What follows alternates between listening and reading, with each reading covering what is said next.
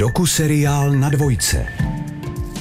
Časozběrný seriál Karla Špalka Mám doma paní učitelku mapuje osudy pedagogů, pedagožek a jejich rodin v průběhu jednoho školního roku. Závěrečný díl je tedy logicky věnovaný červnu, měsíci, ve kterém kantorům docházejí síly a jejich hlasivky melou z posledního. Odměnou za jejich celoroční úsilí jsou nejen úsměvy dětí při předávání vysvědčení, ale i dva měsíce prázdnin. Jenže pro rodiny pedagogů může být takto pevně stanovený termín dovolené někdy spíš na překážku. Stinné i sluné stránky učitelského povolání přibližuje poslední díl seriálu Karla Špalka Mám doma paní učitelku.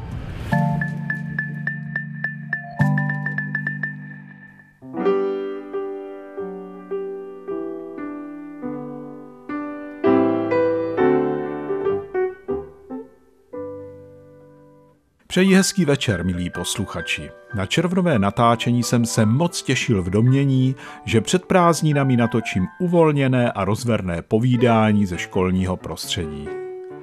Jak jsem mohl být tak naivní? Výsledkem bylo naprosté fiasko. Dobrý den, prosím vás, můžu se na něco zeptat? Prosím vás, teď ne, až Nezlobte se po prázdninách, jo, díky. Já se omlouvám, ale vůbec nemám čas, děkuji. Dobrý den, paní učitelko, můžu se vás na něco zeptat? Dobrý den, teď ne, je červen až po prázdninách. Ne, ne, ne, ne, ne, až v září, až v září. Dobrý den, prosím vás pěkně. Dobrý den, nezlobte se, já musím běžet, no nejčerven a máme teďka spoustu práce. Naschledanou.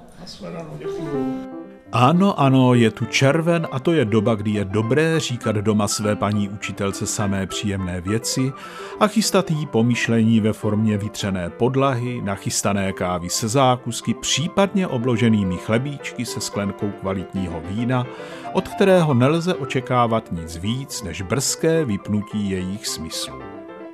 Předpokládanou odměnou budíš naděje, že se dá během necelých dvou měsíců dohromady natolik, aby byla v září schopná usednout na divokou horskou dráhu, které se říká školní rok a ze které může vystoupit až posledního června, pokud z ní ovšem během roku nevypadne. Příjemný poslech závěrečné části doku seriálu s názvem Mám doma paní učitelku vám přeje autor pořadu Karel Špalek.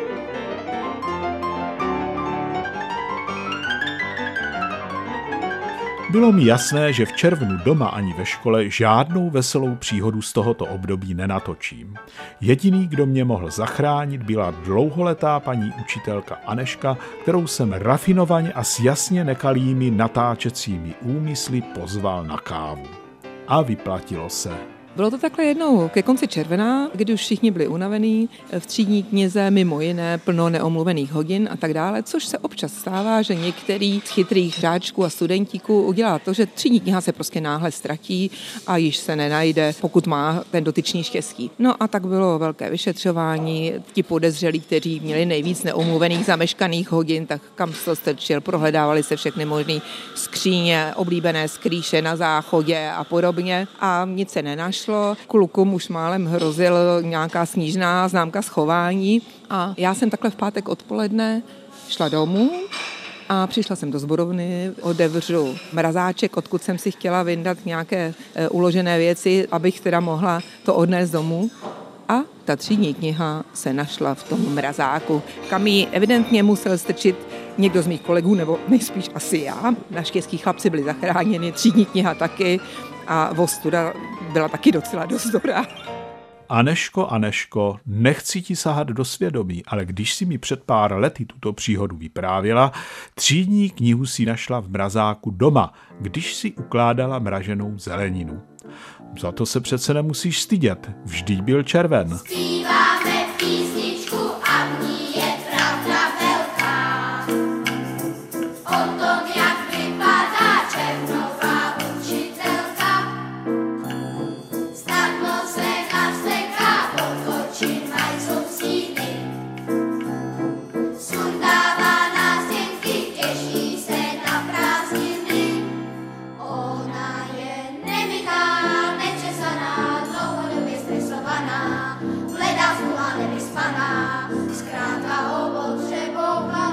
Myšlenky najít nějakou červnovou učitelku ochotnou promluvit na mikrofon jsem se nevzdal a po důkladném průzkumu pedagogického terénu jsem se setkal s dlouholetou paní učitelkou Jarkou. Myslím, že se domnívala, že bude točit na kameru, protože přišla krásně umytá, načesaná a dlouhodobý stres na sobě nedávala znát. Jak tedy vnímá červen ona a jak žáci? Červnové děti jsou nabité energií a už vůbec nechtějí nic dělat a je potřeba hodně úsilí je trošku ještě skrotit nebo přimět je k něčemu, aby ještě se snažili. No a červnová učitelka, ta už se taky strašně těší na prázdniny, protože už nechce tak brzy vstávat a běžet do školy a umravňovat tam ty děti a ještě něco chystat a připravovat. No, únava už udělá své v tom červnu. Syn, když mi oznámil, že se bude ženit, a chtěli mít svatbu v červnu, tak jsem je prosila, prosím vás, nedělejte to v červnu, já mám v červnu vždycky už všeho plný zuby. Tak to pak o měsíc odložili kvůli mě. No. Září, když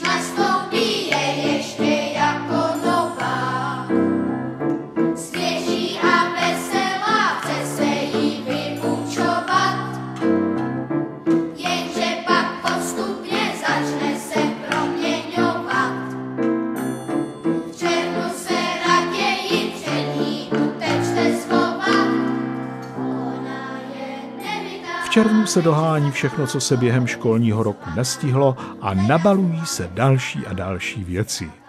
Pohledem zvenčí by nezúčastněný řekl, že takové výlety jsou pohlazením po kantorově duši. Vždyť jsme na ně jezdili tak rádi. Když jsem chodil do osmé třídy, nastoupila na naši školu čerstvě vystudovaná, překrásná češtinářka Jarmila Holíková, do které jsme se my kluci okamžitě zamilovali. Včetně našeho třídního učitele. Když po našich intervencích přislíbila, že s námi pojede na výlet, naše radost neznala mezí. Ani po 50 letech nikdo z nás na tento výlet nezapomněl. A naše paní učitelka, která si zanedlouho změnila jméno na Urbanovská, si všechno pamatuje do nejmenších detailů. No byl to můj první a ten nejstrašnější výlet, který jsem zažila. Cílovým byly Sulovské skály. Tam jsme také měli přespat. Po výšlapu jsme byli unavení a těšili se na večeři. Večeře dopadla katastrofálně. Po večeři jsme odešli na takový travnatý plácek, kde jsme si hráli různé hry. Kluci se předváděli před holkama a dva největší syčáci ze třídy Petr a s Mírkem, ten na něho spadl, něco ruplo a bylo pokliční kosti. Přijela sanitka, odvezla do bytče a když jsem se v 10 hodin vrátila z nemocnice, děvčata už chodila a říká, mně není dobře, já jsem byla zvracet. A začali mít i mírnou teplotu. Druhý den už jsme nešli do okolí, ale belhali jsme se všichni na nádraží. Odtud jsme odjeli do Žiliny a nastala ta nejtrastiplnější cesta do Bratislavy. Začali i kluci blinkat a v bratislavském nádraží jsme oznámili tamnějšímu lékaři, který zdržel vlak na Břeclav, to byl mezinárodní vlak, a my jeli do Břeclavy. Skud už jsme volali do Břeclavské nemocnice a ti na nás tam už čekali nejméně dvě, tři sanitky. Třetinu žáků z těch 32 jsme nechali v nemocnici, pak něco málo ve Valticích, no a nakonec ve Znojemské nemocnici. Z těch 32 se vrátilo domů asi 16. V pondělí paní doktorka naznala, že jsme dostali silnou salmoneu. Bylo to hrozné. Já teď vstoupím do duše mladé paní učitelky. Jak jste to prožívala, jak jste to vnímala, jaký to byl stres? Je to ohromná odpovědnost vůči těm dětem, ale hlavně také i vůči rodičům. Víte, jet s dětskama na výlet, tak to je jednou nohou jít do věznice. Tenkrát jsem si řekla, už nikdy nikam nepojedu. Ale nakonec 41 roku jsem stejně jezdila, hlavně pěšky po naší krásné zemi.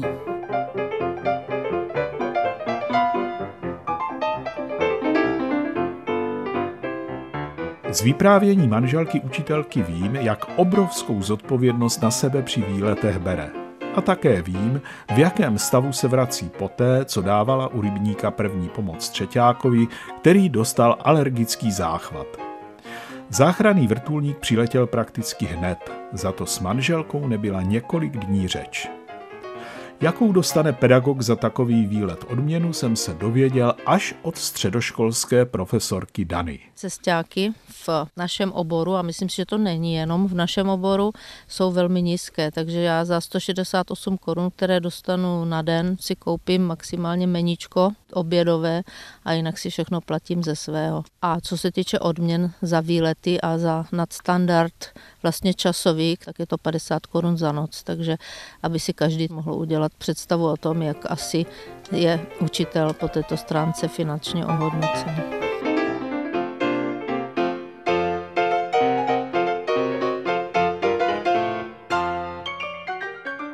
Když už jsme u toho ohodnocování, docela by mě zajímalo, jak je to u suplování. Vím, že zaskakovat za nemocného kolegu je solidární, ale je to práce na drámec vlastního úvazku učitele a obnáší spoustu odpracovaných hodin. Nejednou jsem si objednal řemeslníky, kteří si odpracované hodiny počítali velmi pečlivě, stejně jako třeba právníci nebo terapeuti. Myslím, že současné taxi znáte. Jak je to tedy u vysokoškolsky vzdělaných učitelů? Protože většina suplovaných hodin se skutečně nesupluje a to právě z finančních důvodů, aby škola ušetřila, ale je to takzvaný dohled, kdy vlastně nemáš v té dané hodině učit, máš jenom sledovat studenty, aby něco nespáchali a nemáš za to ani korunu navíc. Jak znám učitele, tak většina z nich stejně hodinu naplní učivem nebo nějakou činností, která bude mít smysl pro studenty, ale dělají to z vlastní vůle a z toho důvodu, aby studenti tam z Bůh darma v hodině neseděli, ale finančně nula. Někde jsem slyšel, že učitelé patří k nejkreativnějším lidem a většina z nich se po odchodu ze školství stala velmi úspěšnými podnikateli. Ti, co svoji kantorskou práci opravdu milují a ze školství odejít nechtějí, často ve svém volném čase sahají po bočních přivídělcích, místo toho, aby jezdili na poznávací zájezdy nebo se jinak vzdělávali ve svém oboru. Tak můžeme po večerech potkat paní učitelku, která prodává kosmetiku, nebo učitele, který trénuje nejeden sportovní oddíl ale jsou i jiná finanční lákadla. Zpívám, ať už při různých příležitostech, ať už jsou to svatby, pohřby, a tam jsem se také naučila na takovýchto obřadech řečnit, což je tak trošku i učitelská práce. Já teda nechodím do krematoria, ale jezdívám přes jednu agenturu na různé obřady, kde mě posílají, kde je nasmlouvaný řečník. Je to velice náročná práce a emotivní tady ta práce s lidmi.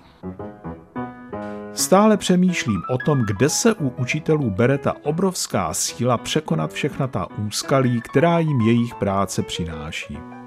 Opravdu nevím, i když mám učitelku doma. Za to vím, že touha vykonávat toto povolání může vést až, no však uslyšíte sami. Moc děkuji dlouholeté paní učitelce Jarce, že mi dovolila tento záznam použít. Skoro bych si ho dovolil nazvat do hlubin učitelčiny duše.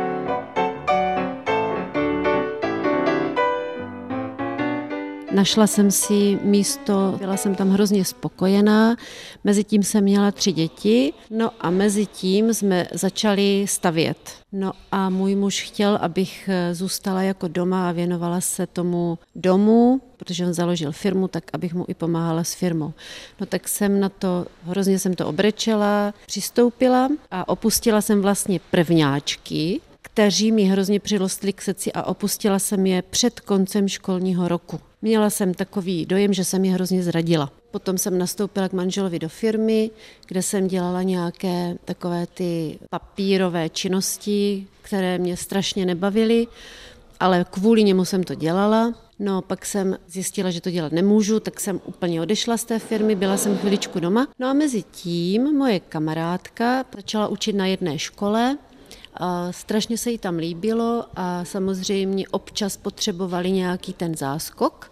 Tak ona mě zavolala, jestli bych mohla. No a já jsem samozřejmě nic doma neřekla, protože jsem nevěděla, s jakou reakcí by se to setkalo, tak jsem prostě odeslala děti do školy ráno, všechno jsem zařídila a šup, odskočila jsem si prostě do té školy zaučit. Tak jsem si tam takhle asi rok to bylo, co jsem si takhle tajně zaučovala v té škole, no a líbilo se mě tam čím dál víc, no a potom teda s hodou okolností potřebovali dlouhodobý zástup. No tak já jsem ten zástup vzala, no a řekla jsem doma, co kdybych jako šla zase si to zkusit do školy, no a tak to prošlo. Takže jsem eh, do té školy se zase vrátila, no a už jsem tam zůstala přes 20 let. Musím se usmívat při představě, jak paní učitelka odvádí vlastní děti do školy a potom spěchá ponurými uličkami tak, aby ji nikdo neviděl, naplnit svoji touhu zaučit si cizí děti. Ano, usmívám se a vím, že to tak opravdu bylo. No není to úžasné? Dny do prázdnin rychle ubývají a všichni mají před sebou jediný cíl – ještě těch pár dnů vydržet. Proto se konají všelijaké smírčí turnaje mezi žáky a učiteli, kteří je berou velmi vážně a snaží se v nich ukázat tu nejlepší tvář, když jsou i ti nejpřísnější jakoby mávnutím kouzelného proutku rozverní a hraví. Z vlastní zkušenosti vím, že učitelům ty dva měsíce spousta lidí závidí. Jenže oni to nejsou dva měsíce. Odpočítejte přípravný týden v srpnu a další dny na všelijaká vyšetření, která kantor odkládá právě na toto období. Spousta jich nastupuje do lázní, aby se tam pokusili obnovit své hlasivky, nervy nebo obojí. Pokud se to nepodaří, u hlasivek následuje operace, případně invalidní důchod, což platí u obou diagnóz. A ještě jedna věc. Učitel si může vzít dovolenou právě a pouze o prázdninách. A to se nám, manželům učitelek, moc nelíbí. Že, Milane a Viktore? Je obrovská nevýhoda, že nemůžeme na dovolenou mimo školní rok. Že člověk by mohl jet někam v době, kdy nejsou turisti, ale prostě to nemůže. Toto je jako hrozně limitující. Na rozdíl od člověka, který vykonává jinou profesi a může si v podstatě vzít kdykoliv dovolenou, může vyrazit na Jadran v červnu, kdy jsou ty podmínky nejvhodnější, tak tady je to bohužel dáno a musí se vyrazit až po prvním červenci. No a tohle okno hodné právě pro trávení dovolené končí někdy 15. srpnem, kdy už zase se to schyluje a kdy už začínají školní přípravy. Takže to bych řekl, že je takový největší zásah eh, školy do choda rodiny.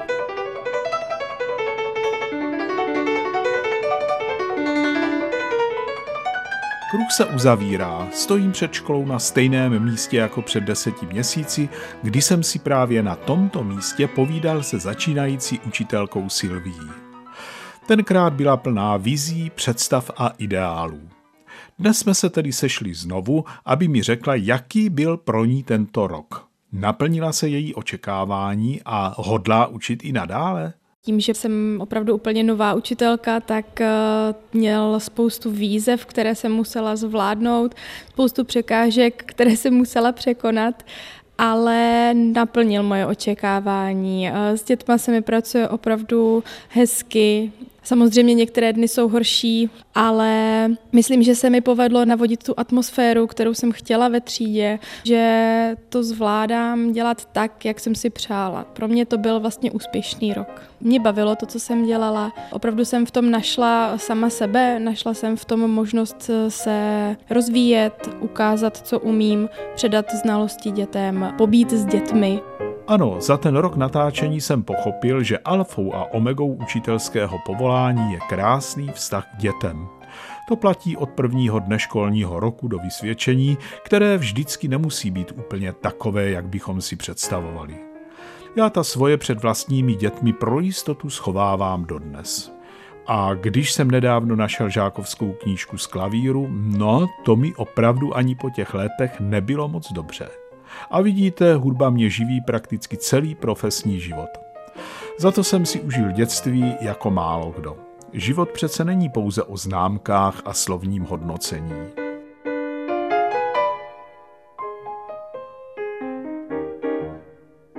Tak, Štěpánka má samé jedničky, Šikulka, blahopřeju. Sárinka, také děkuji moc, Sáry, to je nádherná kytka. A ještě jedno srdce k tomu dostanu, no ty máš moje srdce na pořád. Sárenka má samé jedničky, močikovná holčička, blahopřeju. A ještě Od své manželky učitelky vím, jak emotivní je rozdávání vysvědčení pro obě strany. Přestože jsem na to byl připravený, přišel okamžik, který dostal i mě. Postupně se otevíraly dveře učebny a přicházely celé třídy třetíáků, páťáků, sedmáků a deváťáků, aby se pochlubili svým vysvědčením a poděkovali paní učitelce, která je učila v první třídě. Deváťáci se loučili, všichni brečeli a já jsem k tomu neměl daleko. A najednou jsem věděl, že právě tato chvíle je hledanou odpovědí na otázku, proč někdo dělá tak náročnou, zodpovědnou a společností nedoceněnou práci. Na svoji učitelku jsem byl v tu chvíli nesmírně hrdý, tak jako další tisíce jiných manželů učitelek. Vysvědčení je rozdané a než se děti půjdou rozloučit s odcházejícími deváťáky, čeká mě, co by manžela paní učitelky ještě poslední úkol tohoto školního roku. Odvést spoustu květin. Loučení si samozřejmě nenechám ujít. Paní učitelko, vy jste právě vyprovodila do života svoji třídu. Jak se cítíte, jak to na vás působí?